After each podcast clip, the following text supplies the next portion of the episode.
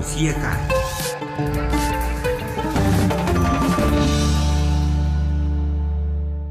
La rubrica de astăzi, stimați ascultători, cu noi, ca de obicei, Daniel Manu, cu sugestii interesante pentru dumneavoastră, pentru noi toți.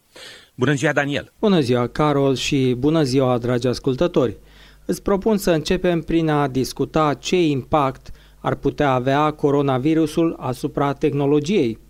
Planurile companiei americane Apple vizând majorarea cu 10% a producției de telefoane iPhone în prima jumătate a acestui an ar putea să se lovească de un obstacol în condițiile în care epidemia de coronavirus se extinde în China. Apple a cerut furnizorilor săi, dintre care mulți au centre de producție în China, să îi producă 80 de milioane de telefoane iPhone în prima jumătate a acestui an, relatează Agerpress.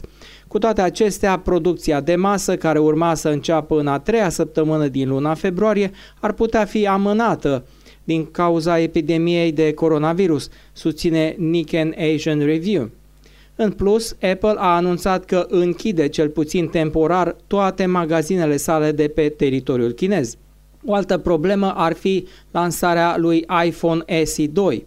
Fanii Apple așteaptă de mulți ani lansarea succesorului celui mai popular model de iPhone, dar din cauza interdicțiilor privind libera circulație care sunt acum în vigoare în provincia Hubei, ar putea să apară întreruperi în aprovizionarea fabricii Foxconn, unde sunt asamblatele telefoanele Apple și care se află relativ aproape de zona unde s-a instituit carantina.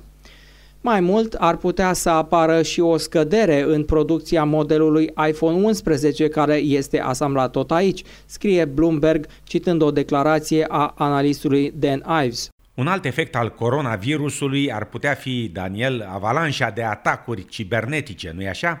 Așa e, toată lumea e speriată și când primești un e-mail cu știri despre coronavirus, îl deschizi fără să te gândești de două ori.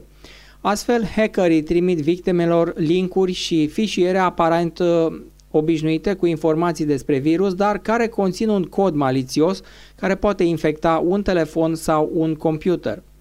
În momentul în care aceste fișiere sunt deschise sau descărcate, hackerii vor primi acces la dispozitiv astfel încât pot să copieze sau să distrugă toate datele personale. Multe fișiere care conțin un cod malițios au forma unor PDF-uri sau video MP4. Anton Ivanov, analist cibernetic la Kaspersky Labs, precizează că deja au apărut primele victime ale acestor hackeri care profită de dorința oamenilor de a citi informații despre coronavirus. Problema a fost de altfel recunoscută și de reprezentanți ai Facebook, Twitter și Google. Singura soluție pentru a ne proteja telefoanele și calculatoarele de acest sistem de fraudă este să accesăm doar documente de la surse autorizate, oficiale. De asemenea, trebuie să ne uităm cu atenție la denumirea extensiei pe care o are documentul. Apropo de phishing, care reprezintă furturi de date sau bani online, înțeleg că ne confruntăm mai nou și cu smishing, Într-adevăr, IT-știlor le place să dea nume neobișnuite. Phishing-ul este o metodă clasică de fraudare, iar numele vine de la verbul a pescui în engleză. Primești un link către un site de obicei prin e-mail care a fost realizat să pară a fi un site pe care îl cunoști. Poate fi de la site-ul băncii tale sau de la Google, Apple, Amazon și nu numai. Cunoscând datele tale de autentificare, oferi acces uh, în acest fel hackerilor la datele tale private și eventual la banii tăi. Dar iată că acum avem și smishing, care este phishing prin SMS. Diferența constă în mijlocul în care primești linkul malițios. La smishing, un SMS care pare să fie de la o firmă cunoscută include un link. Când ai click pe el, te confrunți cu o ofertă de nerefuzat, de obicei ceva gratuit. În acel moment îți sunt cerute datele de pe cardul de credit pentru plata transportului.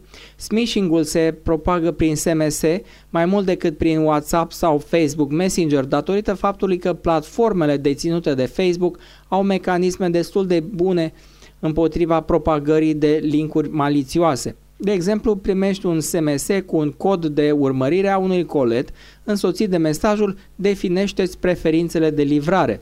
Dacă dai click pe linkul cu pricina, un gest uh, absolut uh, nerecomandabil, ajungi pe o clonă a site-ului Amazon, de exemplu, cu o recompensă gratuită. Ți se cer datele de card pentru livrare, iar dacă le introduci, vei fi taxat cu 100 de dolari pe lună. Așadar, posibilitățile de fraudare sunt nelimitate și ține de fiecare să se protejeze, pentru că neștiința s-ar putea să coste mai mult decât orice infecție cu vreun virus. Așa e. Pentru a fi în siguranță, încearcă să nu dai click pe linkuri din SMS-uri aproape niciodată.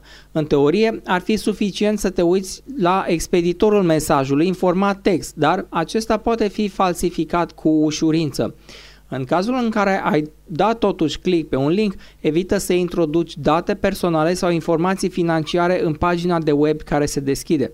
Și în final, nu uita că dacă o ofertă sună prea bine pentru a fi adevărată, probabil că nu e adevărată. Apropo de virus și de coronavirus, Daniel, care este cel mai sigur loc din avion ca să te ferești de contaminare?